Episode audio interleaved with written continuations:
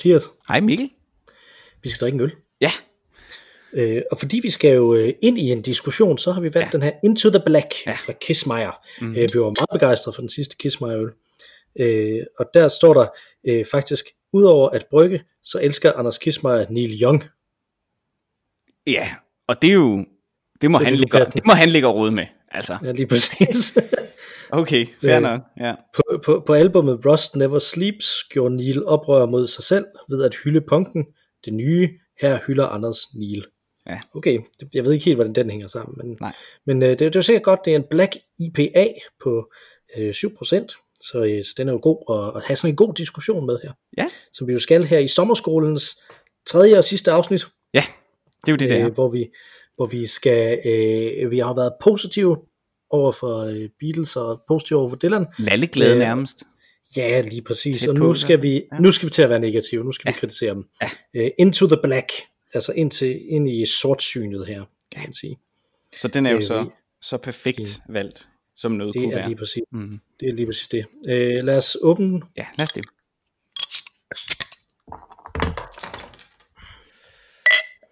Fin 33 cl flaske. Ja, men jo 7%, det er jo dejligt og hæftigt. Mm-hmm. Jeg har bukser på i dag i øvrigt, vil jeg lige sige. Okay. Ja. Pas på. Bare så du ved det. Ja, ja, ja, jeg passer på. Jeg passer på. Uh, den dufter kaffeagtigt. Ja, her er vi nærmest helt tilbage til, kan du huske, da vi øh, drak øh, denne her, øh, var det Nørrebro Bryghus, eller hvad var det, det var? Denne her coffee? Nej, det var... Øh, det er Mikler. Det er Mikler, ja. Det, det er ja, sådan over. Det er kaffeagtigt ting. Ja, ja. ja, det er meget, også hvis du, så, hvis du smager skummet, det ved jeg ikke om du. Hvis man smager øh, skummet, så er det også meget sådan kaffe. Mm-hmm. Så stouty. Stoutet, stout, ja. ja. ja.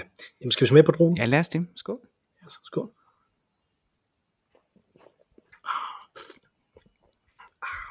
Den er god, men den ja, er, er altså meget god. stout, synes jeg.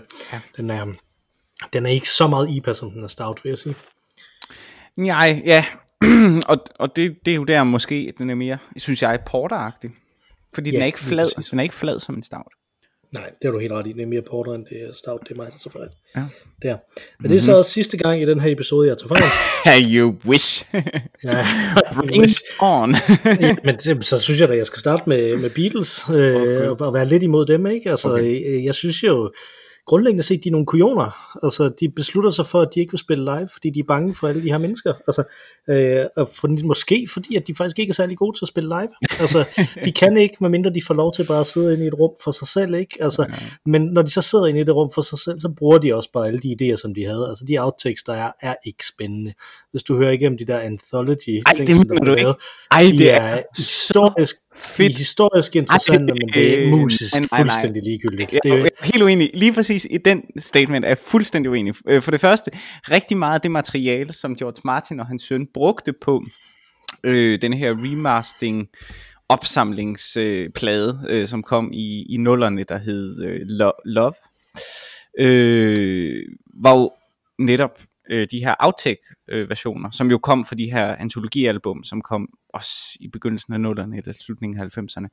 Øh, for eksempel den legendariske øh, version af, af Dane Life, hvor denne her indtælling, som jeg har talt om tidligere øh, i et gammelt jazzafsnit, vi talte om med øh, Sugar Plum Fairy, øh, den måde, som John Lennon øh, tæller sangen ind på af Dana Life, det er ved at sige Sugar Plum Fairy, Sugar Plum Fairy, og så starter den. Der er så meget lækker, lækker, lækker guld. Der er i øvrigt også på antologien en fantastisk version af, øh, af øh, hvad hedder den? Den hedder ikke Something. Øh, den hedder While My Guitar Gently Weeps, øh, hvor der er et helt nyt vers, som er meget mere rørende. Øh, i look from the uh, from the window from the plane that I'm staging eller sådan noget.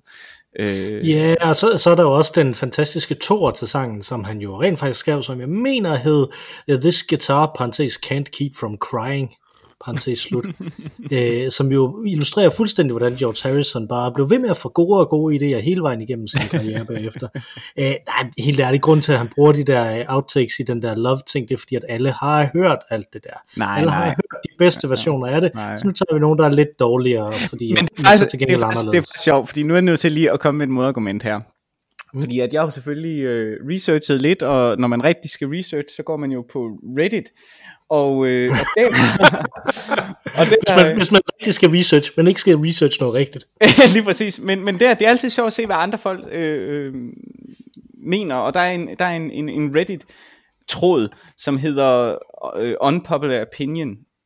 Og der er så en sub-tråd til den, øh, som hedder øh, noget i retning af øh, Why Bob Dylan is so overrated. Øh, øh, og i det er og i det er et af, et af de store argumenter nemlig øh, det her Dylan paradox, øh, som jo er, okay, hvis Bob Dylan er så god, hvordan kan det så være, at alle hans bedste sange er, er, er, er, øh, er, er sange, som er gode, fordi de er blevet coveret øh, af andre? Altså for eksempel Jimi Hendrix, øh, Guns N' Roses, øh, Peter Paul and Mary, The Birds og så videre. Øh, the, the, Birds, ja, the Birds er et rigtig godt eksempel her, fordi The Birds tager the, Mr. Tambourine Man, en fantastisk sang, som du selv indrømmede var fantastisk, ja. som har, øh, det ved jeg ikke, 12 vers eller sådan noget, fuldstændig vanvittigt, ja. og reducerer dem så til at være sådan et lille bitte nem popsang, som overhovedet ikke har den der kompleksitet. Grunden til, at Bob Dylan er mere øh, populær i de her coverversioner, er fordi folk nej, nej, nej. er idioter. folk, de, ikke, de ikke kan forstå den kompleksitet, Nå, som det er der, og de ikke vil lave arbejde for at komme ind det. Det er derfor. Det er derfor. Derfor. Og, og det, det, er, også... det er intet med det andet at gøre. Okay. men okay, men så er vi jo tilbage, så er vi jo tilbage i det der, Dylan er ikke for alle, øh, og det er han heller ikke. Og jeg har tænkt meget over det, for mig er Dylan, og det vil jeg gerne anerkende, det vil jeg gerne give dig, at Dylan er øh, en som dem, der elsker ham, virkelig elsker, og en af dem, som øh, den type, som når, når man hader ham, så hader ham, øh, man ham virkelig, ikke? Øh, det minder rigtig meget om øh, Marco Everesti, synes jeg, dåse på lort, eller øh, øh, eller øh, sådan noget dåse på lort, lort på dåse. Nå ja, okay, lort på dåse, ikke en dåse på en lort. Lort på dåse, eller, eller, eller Schönberg, 12-toners musik. Ja, jo, det er da sikkert interessant, hvis man kan skrabe igennem den støj, som er hans monika, hans mundharmonika og hans øh, sarte stemme, øh, og, og høre hans øh, lyrik, så er det sikkert vældig interessant. Men, men der er også et øh, crabometer, tror jeg, de fleste mennesker har, som, som, som, vil, som vil ringe inden da og sige, ej okay, jeg, jeg skal ikke igennem øh, syv minutters øh, øh, smerte her for at få noget ud af det. Der, der, der, det er der altså ingen grund til. Øh, og, og det, Kommer fra og det, som der udgav Revolution 9, ikke? Altså, som, jo, som jo ikke, som der jo er netop det der med syv minutters smerte, men intet payoff. Kun, Jamen, øh, kun overfladisk pjat. Ej, den er jo virkelig øh, interessant øh, i, i sin, øh, i sin øh, mixning, øh, i sin mixeteknik, øh, den måde at lave øh, øh, jamen performancekunst på nærmest, ikke? I, i musikalsk udtryk.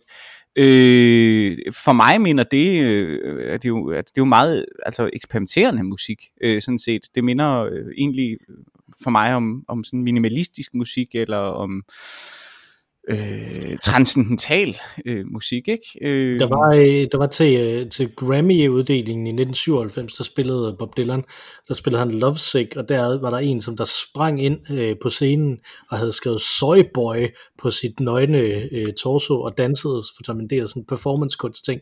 Og det, det blik, som Bob Dylan sender ham, uh, total, what the fuck er det her, mm. uh, mens han bare bliver ved med at spille videre, og han så bliver lidt væk af security, ham her uh, performancekunstneren. Det er sådan, jeg har det med det her performancekunst, som, som, uh, som noget, der bare lige skal smækkes ind på sådan et popalbum. Jesus Christ. Men det er det jo ikke. Det er jo The White Album. The White Album er jo på ingen måde et popalbum. Det er jo et øh, vildt eksperimenterende. Altså der er alle mulige stilarter.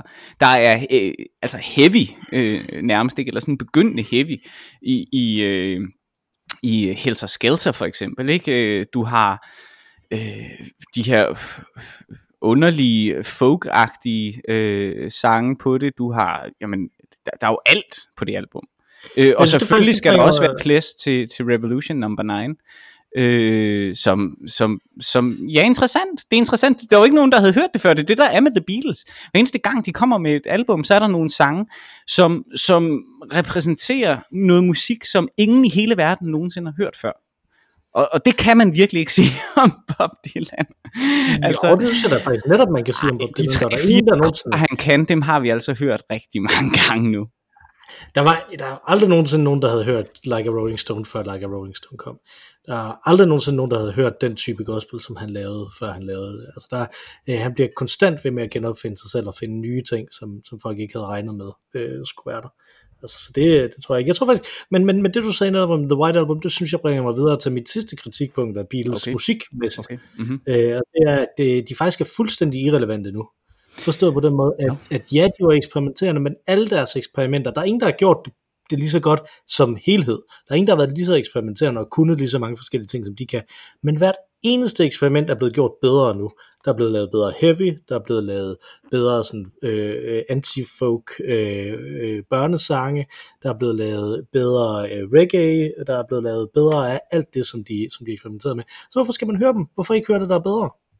Jamen, det, det, synes jeg, det synes jeg faktisk ikke. Altså, jeg, jeg, jeg synes... Øh, øh, igen... Øh, altså når det kommer til, til Britpop for eksempel, hvis du hører den, altså det er sådan mere, det er jo direkte en til en.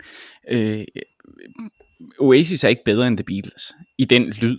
Altså det er jo Beatles lyden, som Oasis prøver at ramme, og Beatles rammer den bedre. Altså de skriver bedre sange.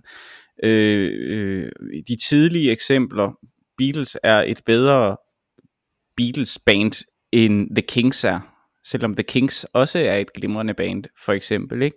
Øh, øh, og det er jo på den tid, ikke? hvis du hører sådan noget som øh, Big, Moby, Fatboy Slim, øh, og du hører noget som øh, en sang som, som øh, øh, hvad hedder den, den hedder... Øh, øh, øh, hvad fanden hedder den? Øh, Within Without You for eksempel, ikke? Øh, den er, det, det, er jo, det er stadig, jeg synes stadig det er federe. Det er super federe. Og så er der en anden ting, som Beatles har, som er interessant, og det er selvfølgelig også fordi de er gamle.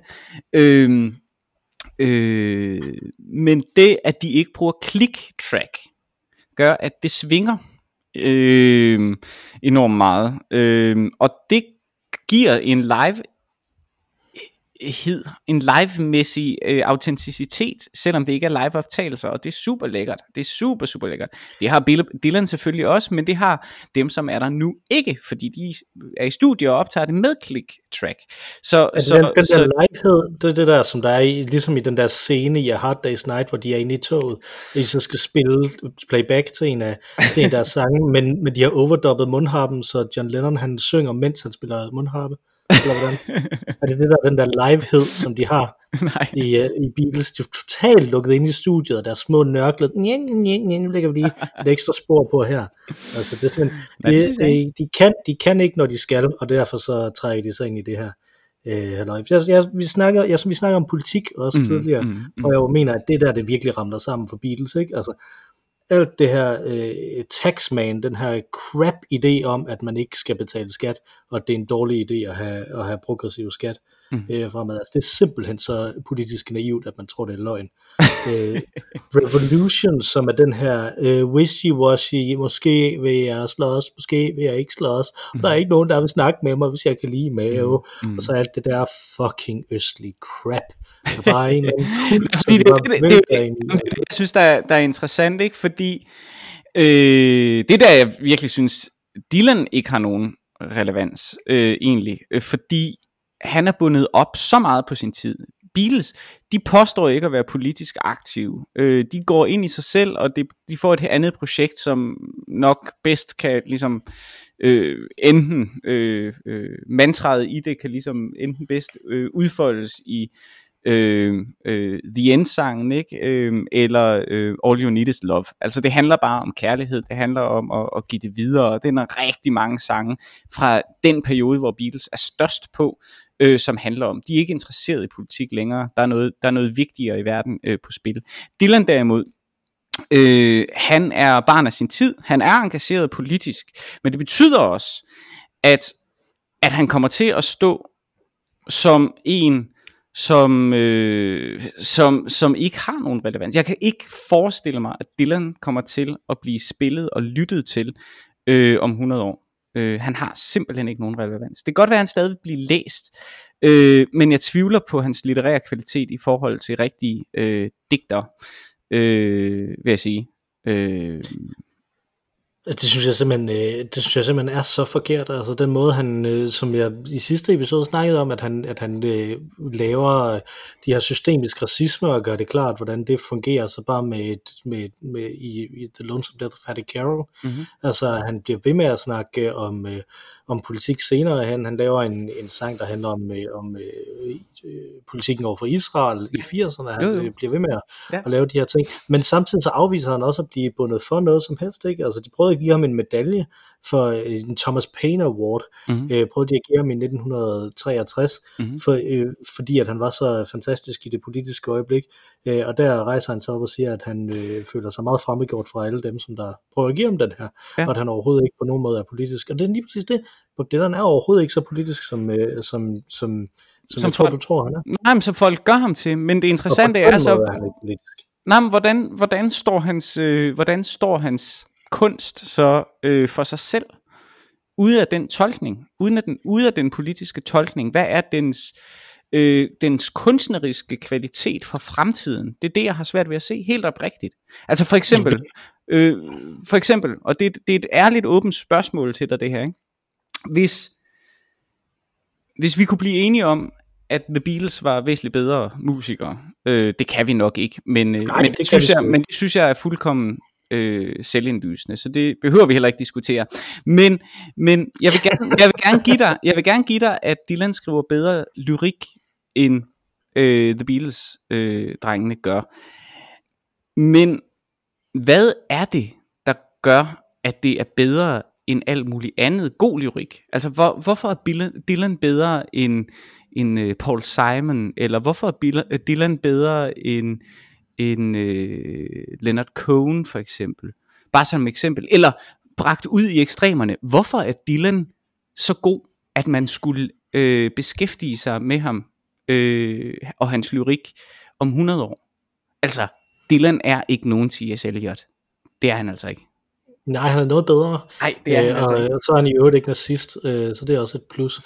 Øh, men han, øh, altså Dylan, Dylan er interessant, fordi at han, at han hele tiden genopfinder sig selv, fordi han hele tiden øh, kommer tættere på at, at udtrykke nogle ting, som der øh, er både unge og gamle på samme tid, og som der, øh, og som der øh, bliver ved med at være relevant i ens liv hele vejen øh, igennem det, hvor, øh, hvor man i stedet, altså, altså Dylan har sgu ikke de der, øh, Dylan har ikke øh, I wanna hold your hand, han har ikke øh, de her ting, som, øh, som for, for nu at citere Paulus, øh, da jeg blev voksen, så lagde jeg alt det barnlige fra mig, ikke? Altså, han har ingen af de her ting i sig, han er voksen fra day one, og det er, øh, og det er dybt relevant, og det er jo ikke, altså, hvordan, don't think twice, it's all right, øh, hvordan er den politisk specielt, den for det første øh, freewheeling der, ikke, altså, øh, den, er, den er dybt relevant hele vejen igennem, for, for alle mennesker altid, altså. Øh, Men du kan jo ikke høre, hvad han synger. Jeg er nødt til, når jeg hører Bob Dylan og skal nå ud af hans tekster, så er jeg nødt til at slå op, hvad det er, han synger. Ja, men for helvede, mand. Altså, så må du bare spidse ører, altså, så er det, så rens dem. Altså, det, det, så kan man jo, så man jo høre jo, Men nej, for det, det handler, det er faktisk, det der også, vi er lidt inde i den der Schönberg-ting. Øh, for det handler også om perception, øh, potentiale. Og, og The Beatles, de skriver virkelig, virkelig gode popsange. De skriver let tilgængelige samme, sange, som rammer dig første øh, gang. Øh, man kan nynne en Beatles-sang, øh, øh, A Piece of Cake. De, de popper op from the top of your mind. Øh, Dylan, det er virkelig, virkelig vanskeligt. Altså, han har sat en barriere op i den måde, han performer på. Øh... Jeg, jeg synger Dylan sang som, øh, som vuggeviser for mine børn også, og sådan noget. det kræver de så, jeg holder op med. Men altså, jeg nu med det. Øh, jeg, jeg synger det, det, det er simpelthen, altså han laver også masser af melodier, som man kan, øh, som man kan synge, og som, som er smukke også. Altså, øh, altså det er bare spids ører, for fanden, altså, det må være på dig. Ja, jo, jo, et, et, et, et, et, et et, en, til en vis grad. Altså, jeg, jeg, jeg kan godt være enig med dig i, at det er i orden at spille, stille krav, men jeg synes også, det er okay at, at sige, nu og hertil er ikke længere. Altså igen, ligesom Schönberg, fint nok, du har en dybde sikkert måske, som jeg bare ikke har adgang til, og det accepterer jeg så, at jeg ikke har adgang til. Øh, jeg kan ikke høre, hvad du, øh, hvad du synger, øh, og når jeg så læser din lyrik, så jo, den er fin. Den er rigtig god. Den er rigtig god. Den er rigtig god. Den er rigtig god. Men, men jeg har stadig læst bedre lyrik. Altså, det, det, det er ikke det, der gør dig til bedre end The Beatles. Det er det virkelig ikke for mig. Det, det, og det er selvfølgelig enormt subjektivt. Øh, det er klart. Øh, og det, altså, nu ser du subjektivt, det, vi bliver nødt til at finde ud af. Men jeg synes, at, Mathias, det, det, det, dur, det, det dur simpelthen ikke det her. Altså, hvis, du ikke, du ikke kan høre, hvad han siger, så kan du ikke angribe ham. Altså, det, det, det giver ikke nogen mening. Det, Men det er jo hans skyld. Det er hans skyld. Jamen, jamen, det er jo hans skyld, at det ikke... Jeg kan læse det. Jeg kan læse men Mathias, det er, ja. det, det, okay. det musik, det, det bliver så godt. Vi, vi, vi, vi, prøver, vi, vi, prøver, vi, prøver, vi prøver igen. Ja. Okay. Vi prøver det igen.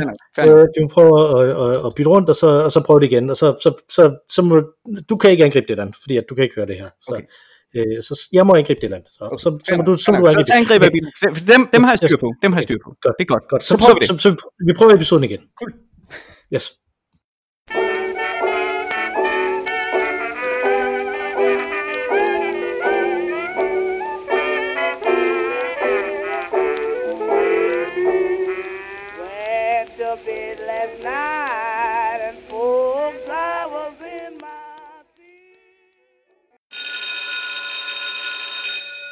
Hej Mathias. Hej Mikkel. Vi skal drikke en øl. Ja. Og den øl, vi skal drikke, det er Blue Dogs Barnard Castle Eye Test. Ja. Hazy. Som, Hazy, ja. Som jo er lavet i anledning af, at, øh, at Dominic Cummings, som, var, som er, han er stadig rådgiver for øh, øh, premierministeren i England, mm-hmm. Boris Johnson, mm-hmm. han jo øh, var bange for, at han ikke kunne se noget. Og så for at teste, om han kunne se noget, så øh, kørte han 30 minutter i sin bil hen til Barnard Castle. øh, det tror jeg noget, jeg tror det er for komplekst at skulle redegøre for her i sommerskolen. Øh, det skulle vi have haft et helt sommerskoleafsnit for at redegøre for, hvordan i alverden den sag hænger sammen. Men, men nu kan man i hvert fald, øh, øh, hvis man tør at google sådan noget som Dominic Cummings, så øh, kan man gøre det. øh, så kan man prøve at finde ud af det. Øh, det er jo en øl, som det, så netop... Det øver det ikke også ham, øh, som... Øh hele hans familie havde covid, og så skulle han køre det med et andet sted hen også. Var jo, det, var det med det, at, at, at, at de, nej, de var bange for, at de fik covid, og så, uh-huh. øh, og så kørte de langt væk, som de ikke måtte, ja. fordi hvis nu de fik covid, ja. og så blev de syge ja. begge to, ja. og så brugte ja. de ikke det, som de... Nå. Ja. Nå, okay. Nu prøver vi at redegøre for det alligevel, der, ikke? Oh, no, okay. Anyway, no. ja.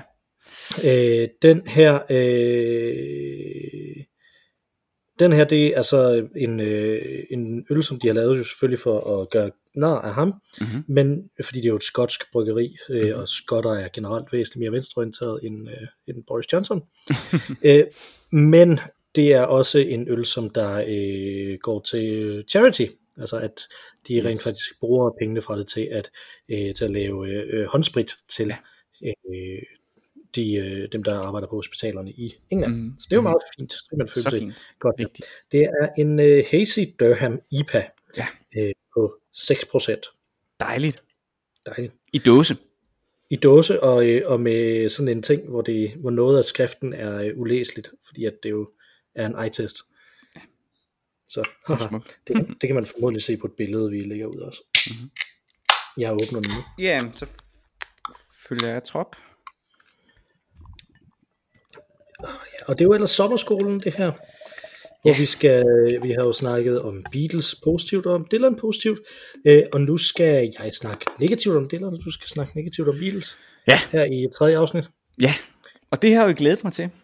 Det er jo altid en, en, en, det er jo ikke nogen, altså det er jo ikke nogen løgn, at jeg bedst ligesom kan lide Beatles, og du nok bedst kan lide øh, Dylan, men det der er jo en klassisk øh, øh, hvad hedder sådan noget, studentikos øh, øvelse at repræsentere øh, sit modsatte øh, end normalt argument.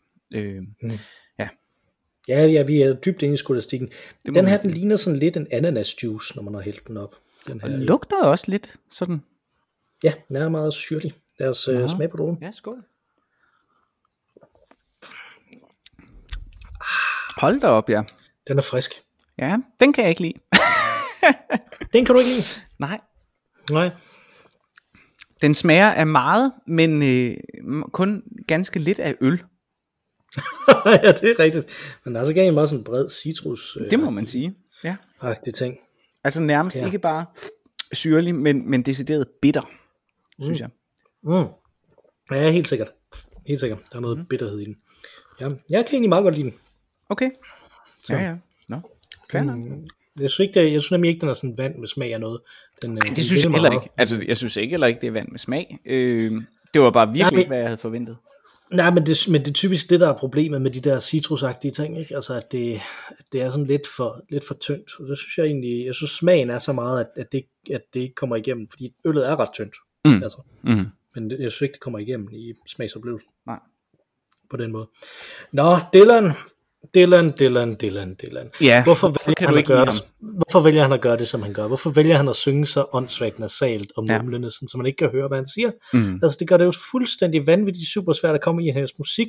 Det må man, man kan heller ikke høre teksterne, og teksterne er jo det, som han får en Nobelpris for. Mm. Øh, så, så, altså, det er jo, så hvis man kommer udefra og skal ind og høre det, hvorfor fanden, altså, hvorfor vil man give det? Altså, han har, mm. han har faktisk udgivet øh, op til flere samlede øh, tekster, så hvorfor ikke bare købe dem, i stedet for, for alt det her pjat med, med de her albums, hva? Hvad siger du? Altså, jeg, jamen, jeg vil jo sige, først og fremmest, altså, ja, han er jo nok notorisk kendt for ikke at være øh, verdensmester til noget af det, han gør, måske bortset fra og sin lyrik, men der er bare en personlighed, som der ikke er ved andre kunstnere, som gør det samme. Altså, jeg sad for nylig for eksempel og lyttede til øh, til Stevie Wonder, som jo spiller pragtfuld mundharmonika, men for pokker, hvor er det poleret.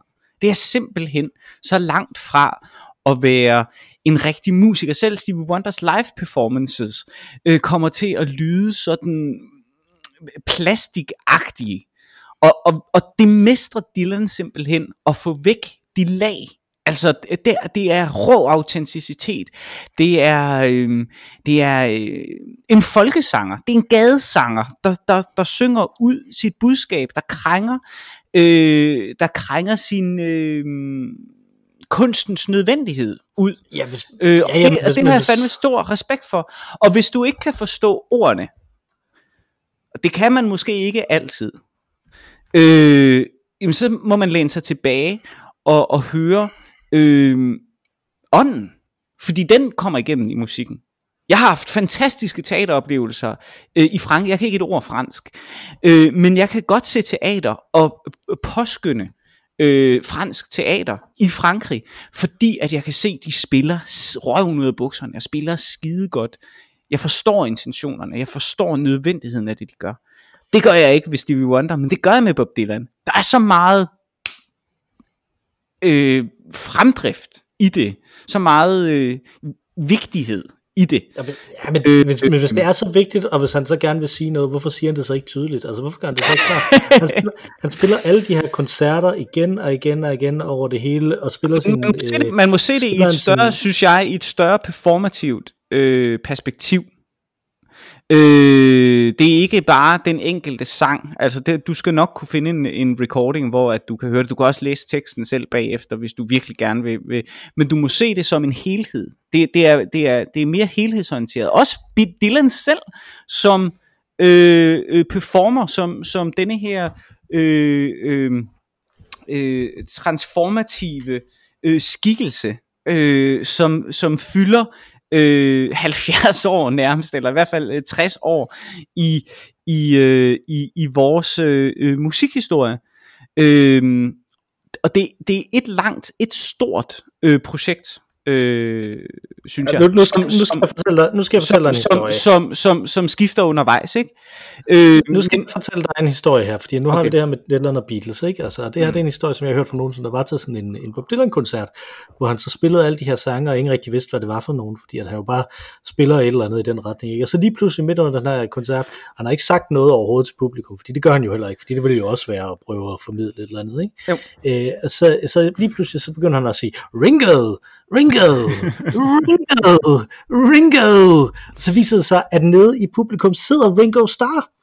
Øh, og så kommer der en, øh, et spotlight ned på ham, og så begynder Bob Dylan sådan at snakke lidt med Ringo, sådan, you remember when I introduced you to marijuana, og sådan noget, ikke? Mm-hmm. Som om de gode gamle dage, øh, og sådan med ham, og, sådan, og Ringo han sidder bare der sådan lidt pinligt berørt, fordi der sidder sådan par hundrede mennesker, og gerne vil have koncerten fortsætter, øh, og så siger øh, Bob Dylan, but wait, I gotta get back, I have to play something here. Uh, is, there, is there anything you'd like to hear? Og så siger øh, Ringo tilbage, how about you play Maggie's Farm? og så siger Bob Dylan, but I already played that one. og det, altså, for, hvis, hvis, hvis, hvis man ikke kan høre det. Ja, men jeg vil give dig ret. Ja. Hvis jeg, jeg, jeg, jeg siger bare, Ringo, Ringo, Ringo er jo, han er jo pøblens repræsentant. Så, så, så, så der vil jeg give dig ret.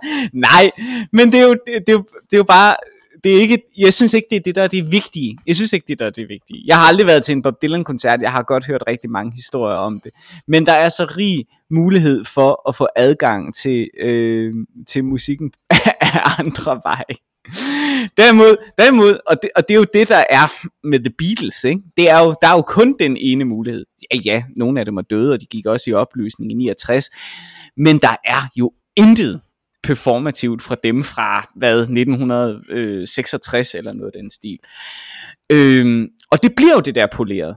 Altså, øh, jo, det bliver flot, og, og noget af det lyder godt, og, øh, og sådan noget, ikke? Men det er så well made, øh, at det også er kvalmende. Den, øh, Øhm, den gave, der ligger i serendipiteten, der ligger i liveheden, der ligger i autenticiteten, Altså hvis man skal kritisere Beatles for noget, så er det jo, at de mangler den. Der kan det godt være, du kan høre al musikken, og du kan høre al lyrikken, men frankly, en gang imellem, så vil du ønske, at du ikke kunne. Det er derfor, antologialbummet af Beatles måske er det bedste album, de har lavet. Men hvis du, hvad, hvad er det, du ikke kan lide? Hvad for noget Beatles lyrik kan du ikke lide? Det, altså det, der, det rammer dig super godt, sådan en teenage-oplevelse. Three little, little piggies det er, der noget, det er jo noget ruskum snusk. Altså. Nå, nej, den, nej, den handler der om politivold og sådan noget. Altså det, der, det giver da meget god mening at have sådan en.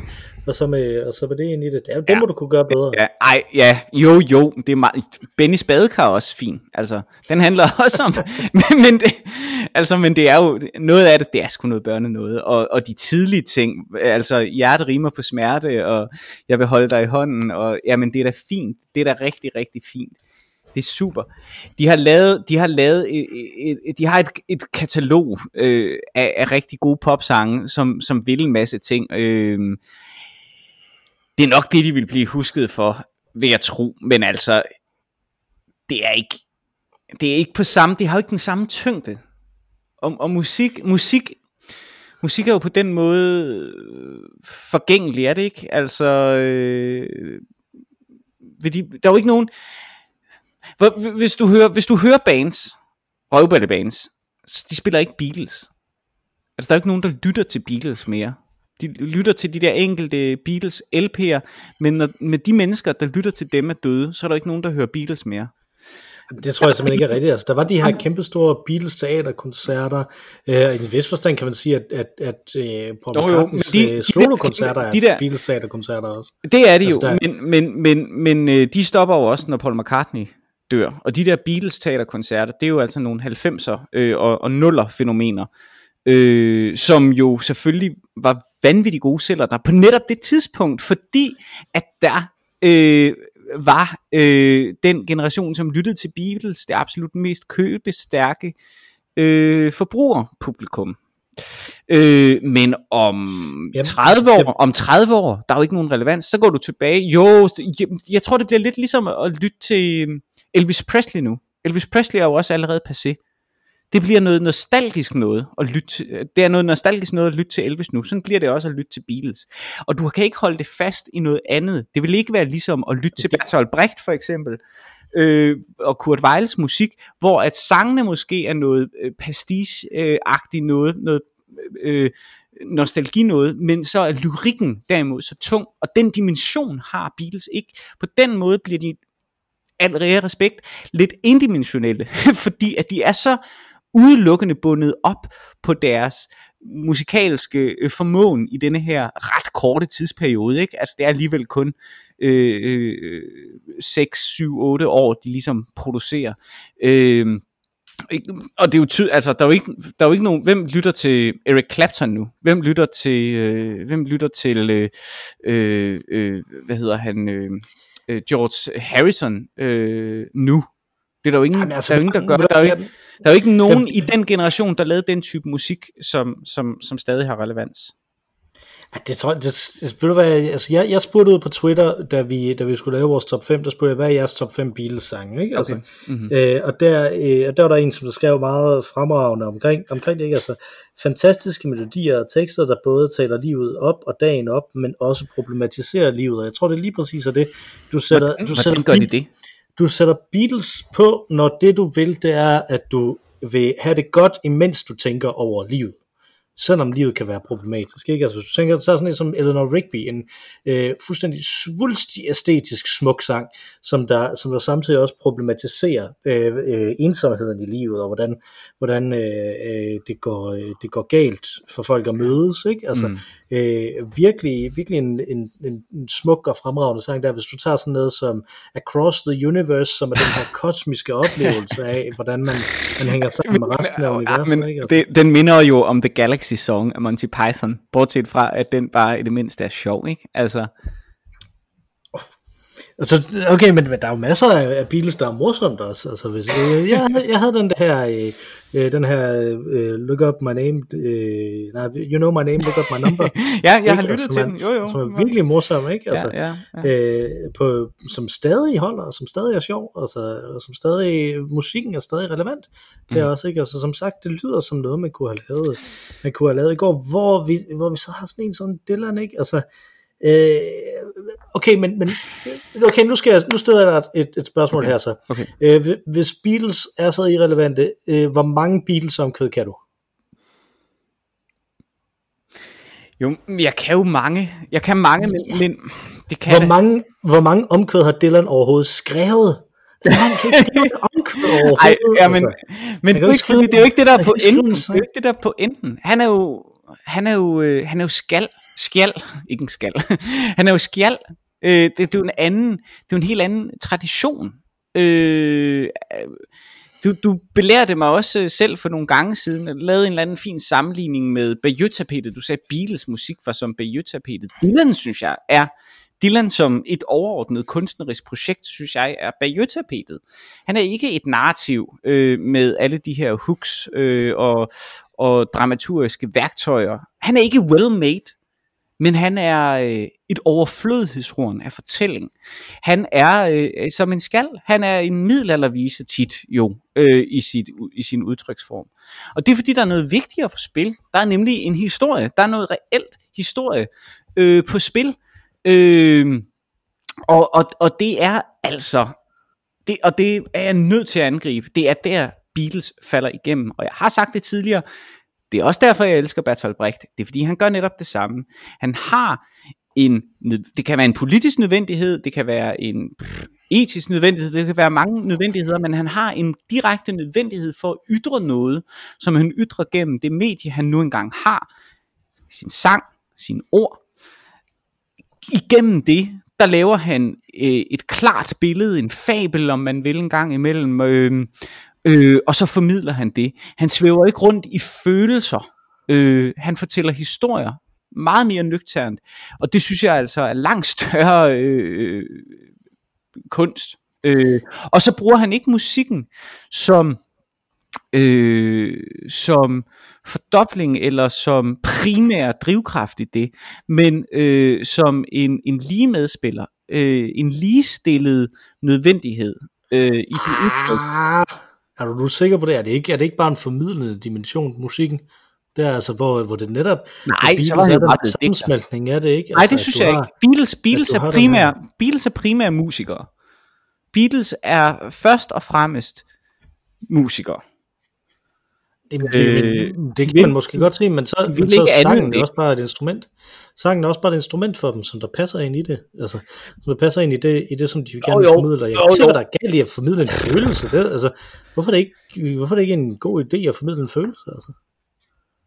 hvorfor er det mindre end at, end at formidle et eller andet rationelt argument? Altså, det kan jeg ikke. Det, Jamen, det er måske også fordi, det er også måske mig, jeg har det sådan, det er, jeg synes generelt, det er pinligt at tro, at den følelse, jeg har, skulle være relevant for nogen andre end mig selv. Derimod, hvis jeg op, øh, øh, øh, bliver opvagt af en ild, hvis jeg oplever en, en vigtighed, øh, en, en nødvendighed øh, af at skulle, øh, skulle ytre mig, politisk eller øh, igen moralsk eller et eller andet, hvis jeg oplever en uretfærdighed, øh, så synes jeg, det er vigtigt at ytre det. Men det er ikke, det, det er ikke det, min på... følelse, men det er fordi, jeg oplever ja, nødvendigheden. Så må man sige det højt. Men for fanden, det er jo, det er jo hele, hele pointen med den, med den revolution, som der er, som, som Beatles står i, i, i, i centrum for, det er, at, det, at dine egne følelser er vigtige, og det er vigtigt at udtrykke dig selv. Altså, ja. Det er vigtigt at, at det, det, det, John Lennon, han står for det, den øh, effekt, som de har haft bagefter. Altså. Jamen den, som, men den er jo også lige præcis den, det er jo dejligt, du frembringer den, fordi lige præcis den dimension er jo død. Der er jo ikke nogen, der, der, der, der synger sange om transcendental meditation længere. Det, det er jo totalt unødvendigt. Det er jo da totalt mm. unødvendigt. Vi, vi blev Nej, men, men, men, men så indså vi, at verden er råden, og at det ikke er den måde, vi kan forandre verden på, ved at synge om kosmisk kærlighed. Eller... Det er ikke kosmisk kærlighed, jeg snakker, jeg snakker om at, at synge om de følelser, du har. At synge om dig selv og udtrykke dig selv, og det, og det er vigtigt at udtrykke dig selv igennem det her. At det er ikke nødvendigvis er vigtigt, at du skriver dig ind i sådan en eller anden stor tradition, eller en eller anden stor politisk sammenhæng, men at, at det sådan, som du har det lige nu, er vigtigt, og i orden, og godt, og fordi, at, fordi at det er dig, og det er den eneste adgang, du har til, til, til at observere noget, det er gennem dine egne, dine egne traumer og dine egne, de, de, de egne se, jeg, forbrydelser. Jeg, kan ikke se på nogen måde, hvordan det der er, er vigtigt. Altså det, det minder mig lidt om, øh, det, at massen skulle have lov til at udtrykke deres følelser. Det, det, det, det, minder, det minder mig rigtig meget om, øh, om øh, øh Adornos kritik af jazzmusik, ikke? Øh, hvor han hader jazz, fordi at det får folk til at, øh, og ligesom at, at gå i takt med, ikke? Og det er forførende og sådan noget, og alle skal have lov til at være med og være en del af fællesskabet og bla bla bla. Og han siger, at det er det, det værste, der nogensinde er sket. Og løsningen på det er, for Dorno er jo øh, øh, Schönbergs 12-toners musik, ikke? Det er fordi select få, men det er fordi Schönberg, han netop udtrykker en direkte nødvendighed, et, et opgør med den musikalske tradition, han kommer fra, og, og derigennem ligesom kan sætte en politisk dagsorden, som jo også er det, okay. Adorno nu vil. Okay, men hvis der er det her, hvis Dylan han er det her, og han har den her overordnede, fantastiske ting, som han godt vil fortælle. Et, hvorfor fortæller han det så ikke mere tydeligt? To, hvorfor er han så så fucking pengegrisk?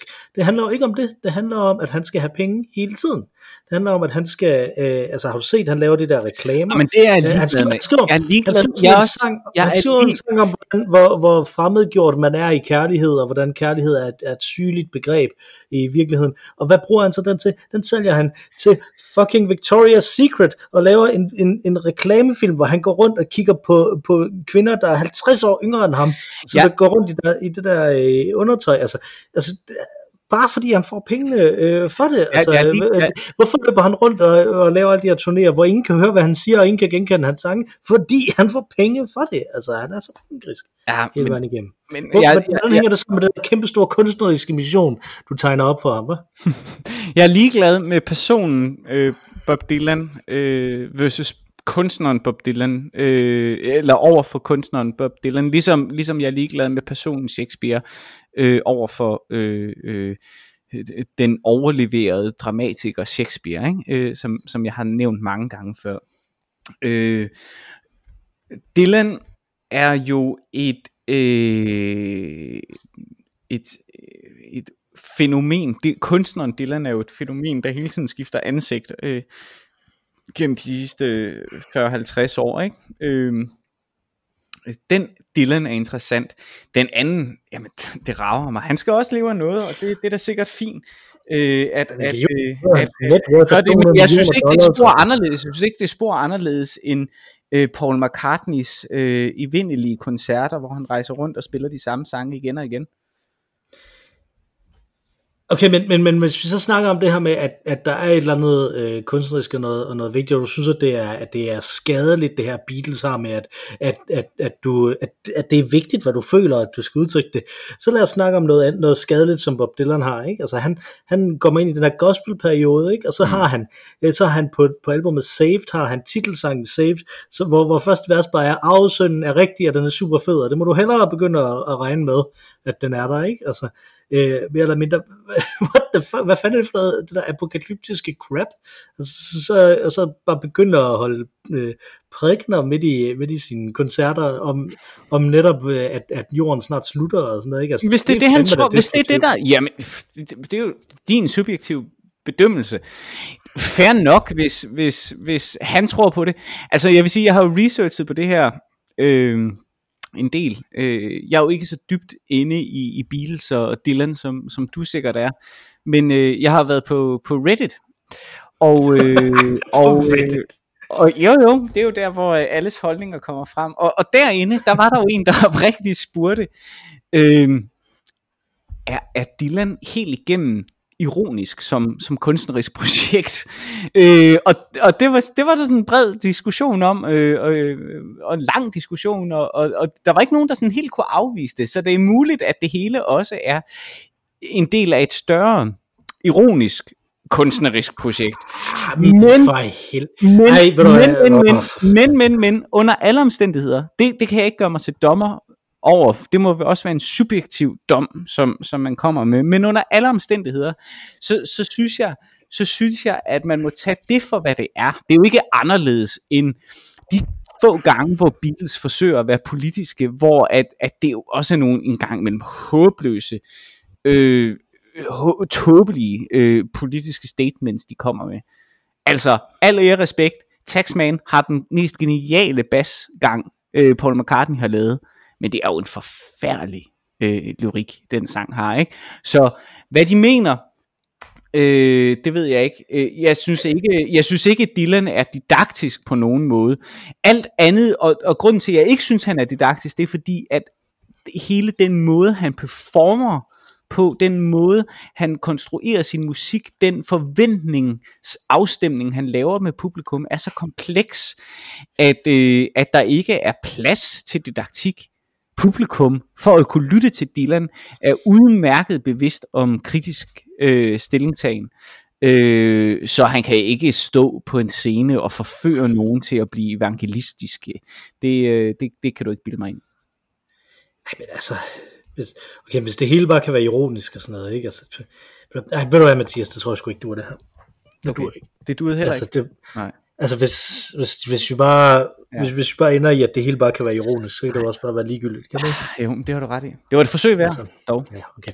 Men, så, øh, jeg, jeg, jeg, tror, jeg tror, vi er nødt til at droppe det der imod hinanden ja, på den ja, her måde, ikke? Så okay, skal vi prøve at se, om vi kan lave den her episode. Vi prøver det. Uden ironi. Skal, skal prøve. Ja, godt, så prøver vi at lave den. Så prøver vi at lave den øh, tredje, tredje gang i lykkes gang. Alle gode gange tredje. Lad os prøve, sige det. Yes, det er, det er en deal. Det prøver vi. Klar. Okay, vi, ja, vi prøver en gang til. Super. Godt. Godt. Godt. Er du klar? Jeg, jeg, jeg, vækker, jeg vækker Marini. Super, det er godt.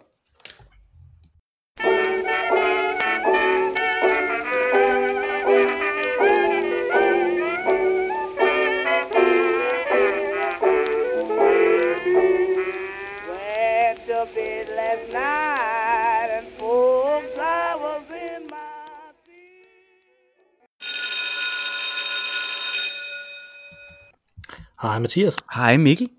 Vi skal drikke en øl. Ja. Og den øl, vi skal drikke, det er Lagunitas India Pale Ale. Uh, yes. Ja. Øh, og, der er en lille hund der... på. Op ja, det er der, der er en lille hund. Doggone good, siger den. Ja. Øh, og, og thanks for choosing to spend the next few minutes. Nok mere end få minutter, men with this special homicidally hoppy ale. Ja. Wow, okay, meget morderiske øh, øh, maltfyldte øl. Mm. Øh, hobby, nej, det er ikke malt, vel? Det er noget andet. Øh, det er... Øh, øh, hvad er de hedder? Øh, øh, ja, hvad Hops. fanden hedder det? Det hedder Hops. Øh, det hedder... Øh, det er jo det, øl er lavet af. Hvad er det, der er humle? Øh, humle hedder det. Ja, det er humle. Hobby er humle. Yes. Save for the moment as this raging hop character engages the imperial qualities of the Malt Foundation, der var malten, mm. in Mortal Kombat on the battlefield of your palate. Okay, ja, ja. Mm. Beer speaks, people mumble. Det er i hvert fald, det kunne have været vores, øh, vores øh, slogan her. Det er, det er jo det. Ja. Øh, lad os åbne den. Den her lille tykke flaske. Nærmest som at se mig selv realiseret som flaske. Jeg troede, jeg troede faktisk, der stod op i hjørnet, troede jeg faktisk, der stod Happy Ale. Det havde jeg håbet på. Happy Ale, det er en hobby ale. En hobby ale. Ja. Det er, den her IPA, den er på 6,2%, og den er lige lidt større. 355 ml. Lidt større end, øh, end en normal. Ja. Den er flot, synes jeg. Altså, øh, ja. Den har ikke en IPA-farve, den har nærmest en pilsner-farve. Det har den. Dufter meget elagtigt. Mm. Det er også meget elagtigt skum. Ja, det må man sige. Øh, Dejligt. Skål. Ja, skål. Smag på druen. Mm.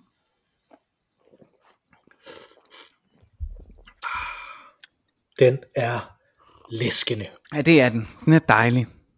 Dejlig. fin. Her. Dejlig, til denne dejlig. episode 3 af vores sommerskole. Ja, episode 3 af vores sommerskole, som, øh, som jeg faktisk ikke helt ved, hvordan vi skal, hvordan vi skal gå til. Øh, Nej, nu har vi jo... Jeg ser et lille, et lille kig bag scenen, så har vi... vi... Vi har rost og rost og rost øh, mm. Dylan og, og, og Beatles. Øh. Ja, ja. Altså, det er sådan, som et lille kig bag scenen, så har vi jo faktisk lavet... Så prøvet at være meget negativ før. Ja, og det, det gik, jo bare ikke rigtigt. Nej, altså, nej. Jeg, jeg ved ikke, der er et eller andet med der negativitet, som måske bare er en mærkelig, en mærkelig modus. Altså, den der sådan overdrevne negativitet i hvert fald. Ja, altså, øh, det er jo ikke, det, man kan jo ikke bruge det til noget i hvert fald. Det er jo ikke særlig konstruktivt. Øh, Nej, det er jo bare sådan ren negativt, men, men, men man kan godt kritisere noget, og så det stadig er konstruktivt. Ikke? Man kan stadig lave konstruktiv kritik. Ja, det kan man sagtens. Altså, det, er jo, det er jo rigtig kritik. Det er jo god kritik. Øh, der, er jo, der, er jo, der, er jo, der er jo desværre måske blevet en tendens til, at kritik er øh, en bebrejdelse. Altså forskellen, øh, den, øh, hvad skal man sige, den, den forståelsesmæssige forskel på kritik og bebrejdelse er nok blevet udvandet en smule. Jeg, jeg synes personligt øh, egentlig, at jeg er ret god som, som dramatur i mit arbejde til at give kritik. Og kritik, det er netop at påpege de steder, hvor at du kan løfte materialet til mere end det er. Der er mm. ingen grund til at kritisere, øh, og her bruger jeg ordet kritisere, hvor jeg egentlig burde have brugt bebrejde, øh, noget materiale, som du ikke kan løfte alligevel.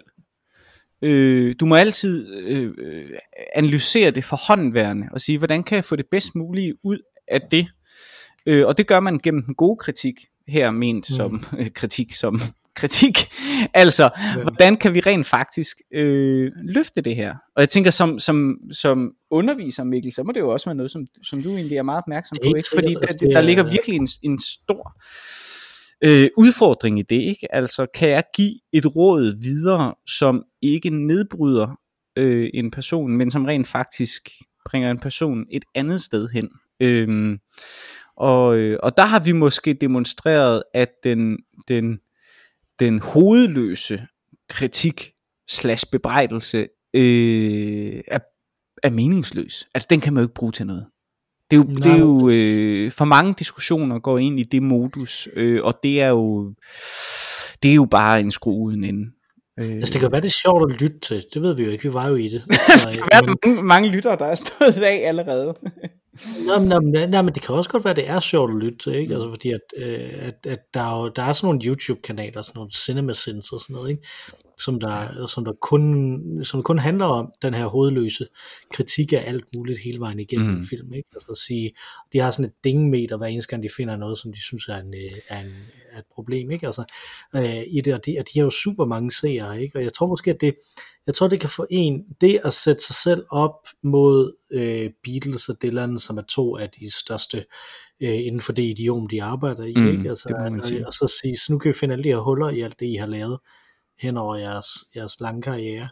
Øh, altså, at, at, at, så føler man sig bedre end, end dem, bare fordi man kan finde hullerne, ikke? Altså, øh, at der måske kan være noget i det. Men, men for mig er, er det at, gøre, at lave den øvelse, det er egentlig altid at sammenligne, lidt ligesom vores øvelse her jo også har været gennem de sidste øh, tre podcasts, øh, og sammenligne øh, ikke øh, pærer med øh, bananer, men måske i virkeligheden øh, astronauter med delfiner eller noget af den stil. Ikke? Altså, du, du, det, den kritik, hvor du gør det, der retter du et angreb mod noget, som du gerne ville have det var, i stedet for at se på, om det det er, lykkes inden for den præmis, som det er skabt. Altså den intention, som øh, udsigeren har i udsigelsesøjeblikket, lykkedes personen med det. Øh, mm. Og det er en, en væsentlig finere øvelse, synes jeg, end bare at pille noget ned. Fordi det at pille noget ned er altid meget, meget subjektivt. Øh, og det, det, det er noget, som irriterer mig ret meget. Altså, mm. hvis du er uenig med en politiker for eksempel, øh, hvorfor gå ind i en, en lang diskussion øh, med den politiker, hvis du ikke selv er politiker. hvis du er politiker, så er det fair nok, fordi så er du i et, så er du, så er du på samme, øh, så er du også selv astronaut, eller, eller delfin, ikke? så, så er du et sted, hvor du faktisk gerne vil forandre noget. Men, men hvis du sidder derhjemme og diskuterer noget, hvor du kritiserer en politiker for at gøre dit eller dat, og ikke gøre noget andet, som du gerne vil, hvorfor gør du så ikke det, som du rent faktisk selv kan gøre, eller holder din mund. altså, jeg, jeg kan ikke se, mm. hvad det, hvad, det hvad det skulle være godt for. Jeg, jeg er en lille smule, altså jeg er sådan set meget enig med dig på mange måder her, men jeg tror måske, at, at, at, at man er lidt for låst i den situation, som du og jeg befinder os i, når vi giver kritik direkte til folk, fordi der, der er vi jo i et fællesskab, hvor vi prøver at, at, at skabe noget, altså, mm, altså, ja. øh, sammen med dem, og jeg tror, det, det der er det væsentlige her, ikke? Mm. Altså, vi, er jo ikke, vi er jo ikke på nogen meningsfuldt måde i, en, i et fællesskab med Beatles eller det der er mig. Øh, der tror jeg måske ikke så meget, det er, hvad er det, de prøver at sige, og lad os prøve at se, om det lykkes for dem at, at sige det, de prøver at sige, men i stedet at sige, jamen det her, det er det, de har sagt, hvor, mm. hvilke, hvilke mening kan de give det, de har sagt, og hvordan kan vi finde ud af, mm. at det, hvis vi som udgangspunkt går ud fra, at vi ikke er, øh, er fjendtlige over for dem. Altså hvis vi som udgangspunkt går ud fra, at vi godt vil høre deres musik, mm. vi godt vil høre deres sange, mm-hmm. hvad kan vi så rent faktisk sige at, om, om det, ikke? Altså. Jo, men lige præcis. Jamen det er, det er jeg også enig med dig i, fordi det er jo igen en, en positiv tilgang til det. Altså se på materialet for, hvad det er. Øh, og så, ja, og så, ting, der kan komme i vejen, ikke? Altså det, og så anerkende det, og så, og så netop at, at turde sige, det her det kan jeg godt lide, eller det her det kan jeg ikke lide. Men det er mm. noget, som de skal ændre, fordi de har ligesom øh, leveret det. Her, der vil en kritik, altså det her, ligesom at, li, lidt, lidt ligesom at, at give kritik øh, som, som menig mand øh, på en film, eller hvilken som helst anden ting, så er det jo pointless øh, fordi min holdning til, øh, til det, det produkt får jo ikke produktet til at ændre sig. Øh, hvis du ikke har indflydelse, så, så giver det for mig ikke så meget mening at gøre noget andet end at det er en intellektuel øvelse. Det vi nu har demonstreret minder mig noget øh, rigtig meget om, om noget, som, som man jo ofte ynder at gøre i, øh, i sådan studentermiljøet på universiteterne, nemlig at have diskussioner for diskussionernes skyld. Øh, ja, politikere, men, men, men, politikere har jo ofte diskussioner, fordi de gerne vil overbevise andre, og rigtig mange mennesker har diskussioner med den forudindtagethed, at det nytter at have en diskussion, fordi de kan overbevise andre. Men en diskussion er, som en, en ven engang sagde til mig, en, en god diskussion er øh, som, øh, som sex. Begge parter skal gerne have noget ud af det. Ja, jeg synes nemlig, det er lige præcis det, ikke? Altså, nu siger du nytter, og jeg vil bruge et andet ny ord, ikke? Altså, det er nyder. Mm. Altså, fordi at, at, at jeg kan godt lide dig. Ikke? Ja. Øh, så, så, er det, så er det derude. Ja. Nu har vi lavet 99 episoder af den her podcast. Vi er faktisk ikke masser af år inden og sådan øh, Jeg kan godt lide dig, og det tror jeg også skinner igennem. Men, men det er også, så derfor så kan jeg jo godt lide at høre om det, du godt kan lide. Mm. Altså, mm. Og hvad det er, der gør, at du godt kan lide det. Så, mm. så, og, og derfor så det er jo interessant. Mm det, øh, at, at, at, jeg tænker, at det måske, ja, jeg kan jo sådan set også godt lide at høre det, du ikke kan lide, altså mm. at høre dig rante omkring det, fordi jeg nyder dit rant, mm. jeg nyder, fordi, men det jeg nyder er jo ikke, når, når vi to, vi snakker om Beatles, og Dylan nyder jeg jo ikke Beatles, og Dylan, der nyder jo dig om ja. Beatles, eller ja. dig om Dylan, ikke? Altså. Og det er også fair nok, synes jeg, altså, og det er jo måske ikke nogen overraskelse for vores, øh, for vores lyttere, men, men denne her podcast har vi jo lavet efter at vi jo en række gange har siddet og diskuteret til langt ud på natten om alle mulige ligegyldige ting, hvor vi har drukket øl. Øh, og derfor øh, er det her ævlet en hel del. Ikke? Men, og så tænkte vi, det, det, det skal vi da også gøre elektronisk, og det gør vi så. Øh, ja, det er jo også, det, det, det, øh, men, øh, men, men det er jo også fordi, at vi nyder at være uenige fordi det er et spil. Og kritik, diskussion inden for et spil, altså inden for et aflukket system, som har sine egne love, synes jeg er cool. Det er super sjovt. Øh, det kan være virkelig godt at være uenig i det. Man kender det sikkert ud fra arbejdslivet. Der er også, man, man kan have hæftige diskussioner om en arbejdsrelateret ting. Men det er stadig inden for det lukkede system, som hedder, nu taler vi arbejdsmæssige ting.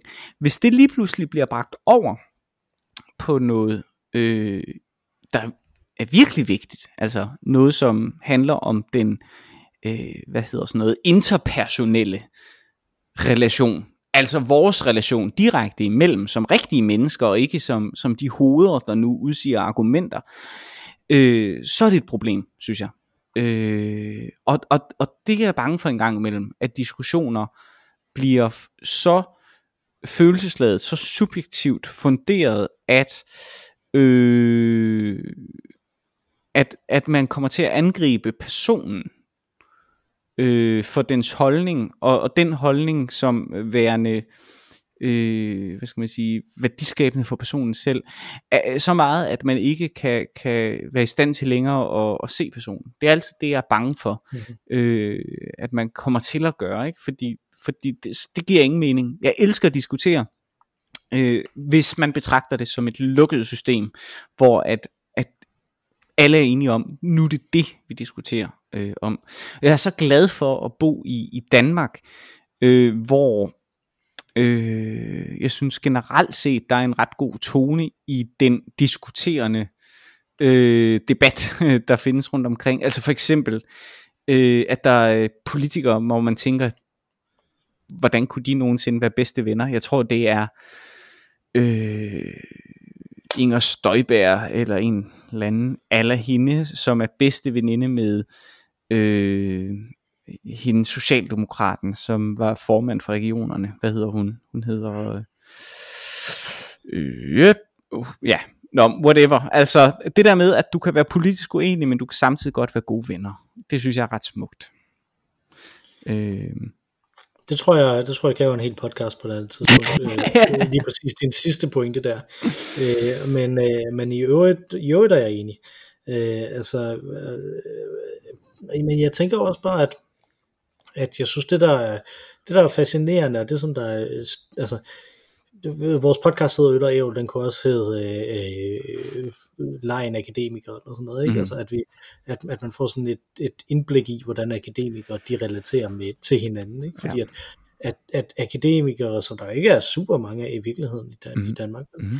øh, akademikere er jo nogen, som, som jo netop relaterer til hinanden igennem, at vi snakker om andre ting. Mm end, end os selv. Vi snakker om, hvad vi, hvad vi kan lide, og, og, og snakker om, hvor kloge vi er om ting, og, øh, og, og prøve, altså man kan ligesom sige, at, at vi sammenligner vores litteraturlister, ikke? Altså øh, ja. løbende, og det, mm. det er sådan en ting, som der er i det, men der tror jeg så også bare, at der, der er et eller andet, der er et eller andet fascinerende for mig ved, hvordan det upersonlige er personligt, ikke? Altså, ja.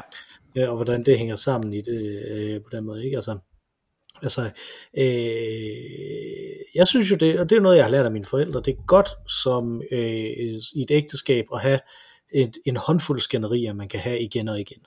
Ja. Øh, i, Sådan nogle fallback øh, skænderier. Ja, og, og, og de skænderier skal crucially ikke være om, hvem der vasker op. Nej. Øh, de skal være om øh, Israel-Palæstina, eller EU-Danmark, eller øh, hvem er også to er mest socialist, eller sådan noget, mm. ikke? Altså, mm. øh, sådan et eller andet, hvor man hvor det er ude på sådan et abstrakt plan, fordi at man så netop kan blive ekstremt vrede på, på hinanden, men netop ja. ikke er vrede på hinanden, mm. men er vrede på de uh, argumenter, der er, der er, der kommer ud, ikke? og er vrede på de assertions, der kommer ud på den måde. Ikke? Altså, det tror jeg... Ved du, hvad det største skænderi, jeg nogensinde har haft med min kone? Har jeg nogensinde fortalt dig det? Nej, det tror jeg ikke. det er så sjovt. Vi var på Island, og havde, øh, havde rejst øh, i 13 dage, 14 dage eller sådan noget, hele øen rundt. Øh, det hedder i Island, undskyld. Vi var i Island. Øh, og øh, starter jo så, man starter jo i, i Keflavik, som ligger ved Reykjavik, og så kørte vi hele øen rundt, og så kom vi tilbage til Reykjavik. Øh, til sidst, nej, det var så halvvejs på turen, må det have været. Vi kom til Akurey, som har en ret øh, sådan spektakulær øh, neogotisk, men også ret brutalistisk øh, kirke. Jeg mener, det var Akurey. Og så er vi inde og se den her kirke, og, øh, og min kone er arkitekt, og så begyndte vi at snakke om, øh, hvor konsekvent arkitekturen ligesom var derinde. Og, og jeg synes, den var ret fed, men så havde de et, et ikon, eller sådan noget, i den stil, som så vidt jeg husker var blåt. Og det stod hun totalt af på. Og vi skændtes og skændtes og skændtes. Øh, hele dagen. Øh, og det er det største skænderi, vi overhovedet har haft. Og det var helt fantastisk latterligt at se tilbage. For det var virkelig fedt, også, altså, fordi det var jo ingenting. Altså, det, var, det var sådan en... Øh, ja, altså, ligesom at diskutere Israel og Palæstina, eller sådan et eller andet, ikke? Altså, hvor man bare tænker, hvorfor gør vi det her? Det er så åndssvagt. Øh, men det var en, en intens, vigtig diskussion ind i det. Men i det øjeblik, vi ligesom kunne hæve os ud af det, så var det jo bare tåbeligt. Og fordi det er ikke noget, som betyder noget for os. Øh, og det var ret øh, dejligt at indse. Og den slags diskussioner kan vi ofte have om teaterstykker, eller om film, eller om hvad vi nu synes, der er øh, øh vigtige for os. Men det er jo ikke noget, som er vigtig, eller hvad skal man sige, vægtig vigtig for os. Altså, der er jo ikke, der er ikke nogen tyngde i det. Øh, og det er jo, det er jo smukt, synes jeg. Ja. Hvad, altså, hvordan kom du til at kunne lide Beatles? Altså, du kan jo lide Beatles, ikke? Mm, altså. mm, mm. Altså, det, hvordan, hvordan kom det er så en anden, jo, det er jo en, en anden ting i, i hele vores diskussion her, ikke? Øh, det er jo, det er jo ekstremt subjektivt, tror jeg. Altså, at, at, at, øh, at det lige er den appelsin, der er faldet i turbanen. Fordi vi har at gøre her med to øh, musikere, eller to, hvad skal man sige, musikfænomener, der har defineret vores, øh, der har defineret vores, øh, ja, vores nutid egentlig, i, i virkeligheden ikke, men i hvert fald, øh, i hvert fald også hele den, den, øh, den, den sene halvdel af, af det 20. århundredes øh, populærmusik. musik. Og så er det lidt, om man står på højre eller venstre ben øh, i det, ikke? Øh, den appelsin, der røg i min turban, det var, det var The Beatles. Det kunne lige så godt have været Bob Dylan. Øh, men mine forældre lyttede mere øh, til The Beatles. Jeg tror ikke, min far øh, var så stor Dylan-fan. Min mor kunne godt, øh, kunne godt lide det. Øh, men men, men vi, vi hørte generelt set mere Beatles. Og så blev Beatles bare lyden af... Øh, ferier for mig. Altså vi tog tit ud, øh, og, når vi tog på ferie øh, der, da jeg var barn, så det har været i midt 90'erne og, og, og der omkring tidlige 90'er, hvor at vi tog på bilferie, og så lavede vi så øh, bånd, øh, og øh, altså kassettebånd til, til, til bilen, og, og det var jo så især øh, Beatles, der var på. Der var også noget Eric Clapton og, og noget Øh, der er sikkert også, der var også noget, øh, hvad hedder det, Electric Light Orchestra og sådan noget, ikke? Men sådan noget Brit pop fra 60'erne og 70'erne. Og det sjove var, at den progression, som jeg fik Beatles ind med, altså den, den udvikling, det var, det var, har faktisk været som Beatles selv. Øhm, så det var meget øh, ofte de lette popsange, vi hørte, der var helt lille. Og så senere blev det så øh, mere og mere øh, det senere Beatles, øh, som jeg hørte. Øh, og så, øh, jamen så det, det, det blev selvfølgelig så en, en, en referencekilde for, for hele min, min øh, musikforståelse. Og så tror jeg også, det handler meget om, hvem man så øh, omgikkes. Øh, og i mit, det er ret interessant, i mit gymnasie, jeg har tænkt meget over det de her uger, hvor vi har snakket, Mikkel, i mit gymnasie, der var det virkelig Beatles, der var referencepunktet som, øh, som dem, der kunne lave harmoni, harmonier, og dem, der turde eksperimentere og sådan noget, der havde musik på højniveau og sådan noget, øh, der var det, der var det, der var det, det som man nørdede.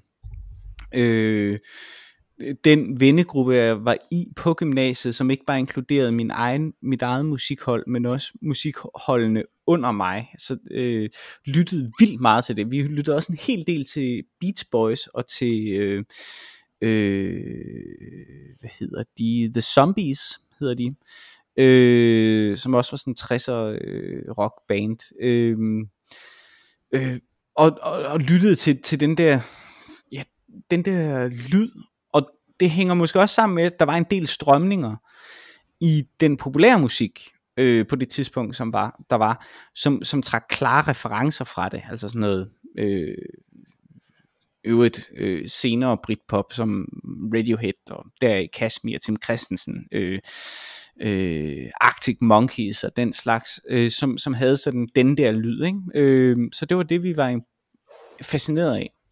Men jeg ved jo også, og, og så tror jeg det, så på den måde tror jeg det er meget, meget subjektivt. Altså jeg, det, den appelsin er bare faldet i min turban, ikke? Og jeg, og jeg kunne forestille mig, at det andet var øh, hent for dig. Fordi mit indtryk er, at din omgangskreds lyttede mere Dylan øh, end Beatles. Men det kan være, at oh, no, det gjorde Nå, okay. ikke. Nå, okay. Jeg, jeg har altid været Dylan-typen i, okay. vores, i, i min omgangskreds. Øh, men altså med, med Dylan, der... Øh, Øh, min far han kunne ikke godt lide Bob Dylan, okay. men vi hørte jo ikke musik derhjemme, det tror jeg også, jeg har snakket om før.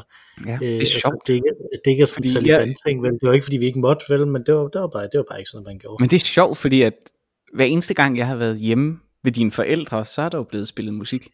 Ja, og det er nemlig noget, der er kommet efter, de er blevet gamle, det er ret spøjst. Ja, det er sjovt. Øh, da de havde børn, der var der bare ikke musik. Ældre, øh, det, tror jeg. Nå, ja, ja. nu, det, nu siger I'm speaking my truth. Okay. Øh, øh, men altså, jeg havde, Bob Dylan, man kan jo ikke, altså, man kan jo ikke vokse op uden at høre Blowing in the Wind. Altså, nej, nej. Jeg, for, jeg forestiller mig, at det første sted, jeg har hørt Bob Dylan, har været i uh, Forrest Gump, ikke? Altså, mm. øh, hvor, hvor der er en Blowing in the Wind cover, og, og så er der på, på Forrest Gump uh, soundtracket er der Blowing in the Wind der, ikke? Uh, mm. Men så har jeg været til et LAN party, øh, hvor okay. vi har spillet øh, hvor vi har spillet Counter Strike og spillet Starcraft og sådan nogle af de ting som der var der. Ja. Øh, så det har altså været i uh, slut 90'erne her. Mm-hmm. Omkring 98 går jeg ud fra sådan noget stil.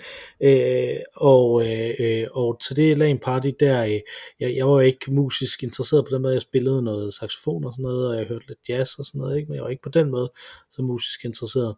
Og specielt ikke i det, som der var sådan nutidigt øh, på nogen som helst måde, og, og der var der så Tinus, som, øh, som var en af dem, som, der, øh, som jeg, som jeg var til der LAN party med, han havde nogle mp3'er, som, som, som man så som en del af det her ritual med, at man spillede computerspil, så kopierede man også sine mp3'er over til den, den, til den andens computer, ikke? Øh, så det var sådan lidt let piratkopiering, øh, når man var i gang.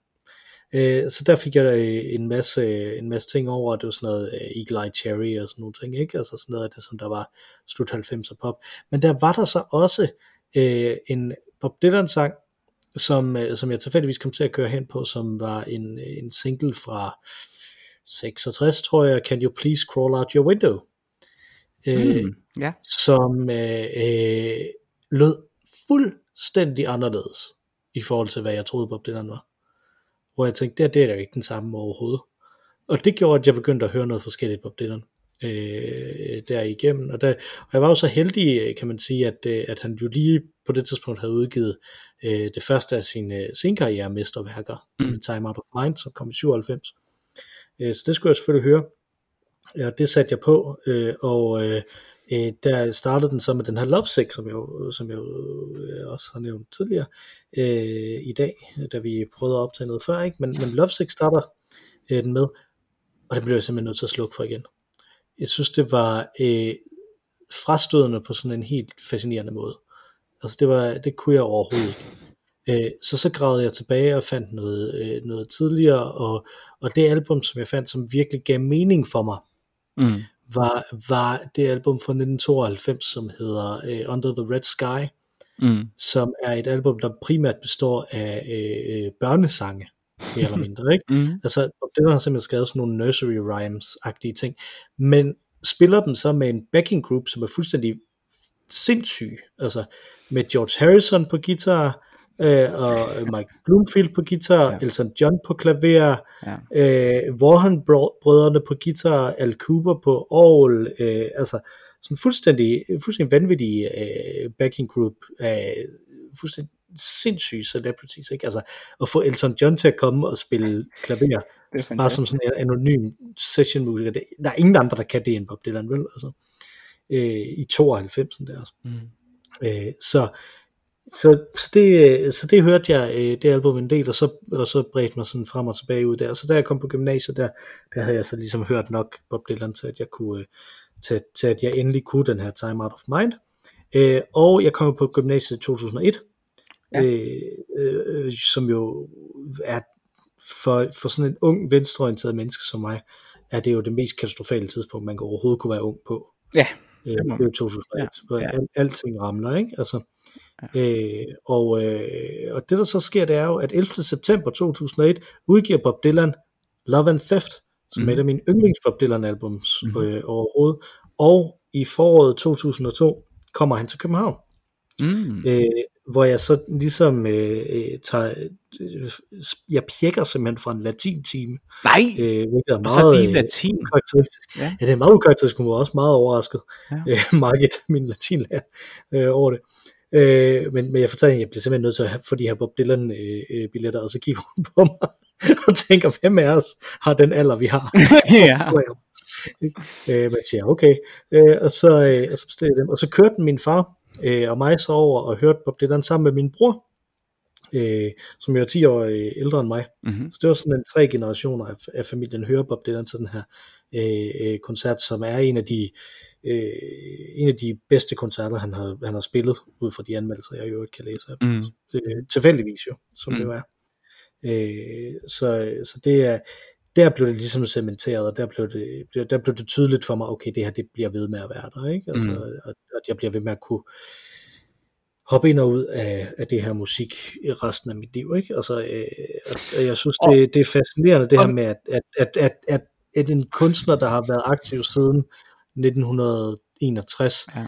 øh, og jeg bliver interesseret i ham som ung i omkring årtusindskiftet, stadig kan, kan lave noget, der er nyt og spændende. Og, og det er det, det er der, fordi sådan har jeg det jo, selvom Beatles ikke har produceret noget jo siden 1970, eller 69 i virkeligheden, ikke?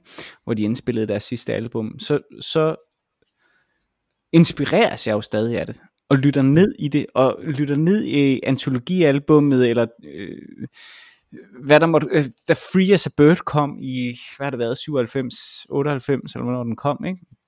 var jeg jo sådan helt ekset omkring det. Jeg synes, det var en fantastisk sang. Man havde sådan en helt hjemsøgende lyd, som bare fascinerede mig, som om, at det, det, sang det, det er helt vildt urimeligt, hvor god den sang er. en fantastisk god sang. Virkelig spooky god sang. Øh, og, og, og det er det, som er fascinerende. Øh, og det er det, der er lækkert, og jeg vil altid gå tilbage til dem.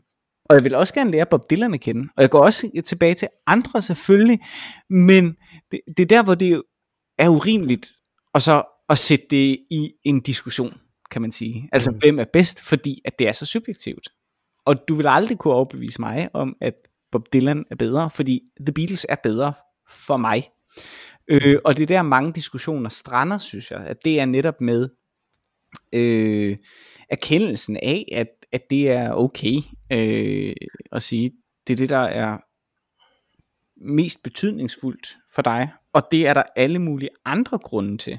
Nu, når du fortæller den her historie, så kan jeg jo virkelig godt forstå, at Bob Dylan er noget særligt for dig. Øh, hvis jeg først bagefter skal ud og finde Bob Dylan på et øh, fra et intellektuelt eller noget af den stil mere køligt udgangspunkt, jamen så bliver det naturligvis mere øh, i en armslængde eller mere ja koldt. Øh, men jeg vil stadig gerne forstå ham. Og det kan man stadig. Altså den sidste kunstner, jeg har haft det, oplevede det sådan der med, at man godt kan blive bjergtaget out of the blue, er øh, Dolly Parton. Hmm. Jeg har altid... Hun er virkelig, virkelig underrated. I, virkelig. I, altså, jeg har, øh, musiksnak. jeg har altid øh, bedre kunne lide coverversionerne af hendes numre.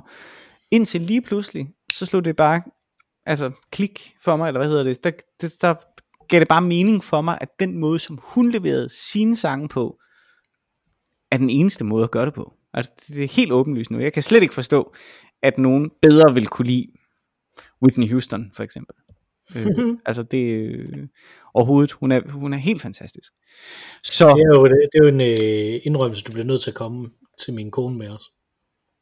Jamen, jeg, jeg, jeg vil sige, jeg mener altså, jeg har øh, fremhævet øh, Dolly Parton tidligere i denne podcast. Jeg har i hvert fald fremhævet. Jolene, det er jeg ret sikker på, som jeg synes er en fantastisk sang. Der skal man også, der skal man også være blind og døv for, ikke? Jeg synes det. øh, men jeg, jeg, jeg, jeg sad forleden og så, øh, gud bedre det, Mamma Mia, Here We Go Again. Øh, altså den der, den der film. Jeg tog ja, okay. til den. Ja, ja. Hvorfor? Øh, Nå, det er måske... Ja, hvorfor? Fordi at etteren ikke var der okay. på den streaming-tjeneste, tror jeg. Øh, vi, vi bare ville se et eller andet dumt. Ikke? Og der sad jeg og tænkte over ABBA.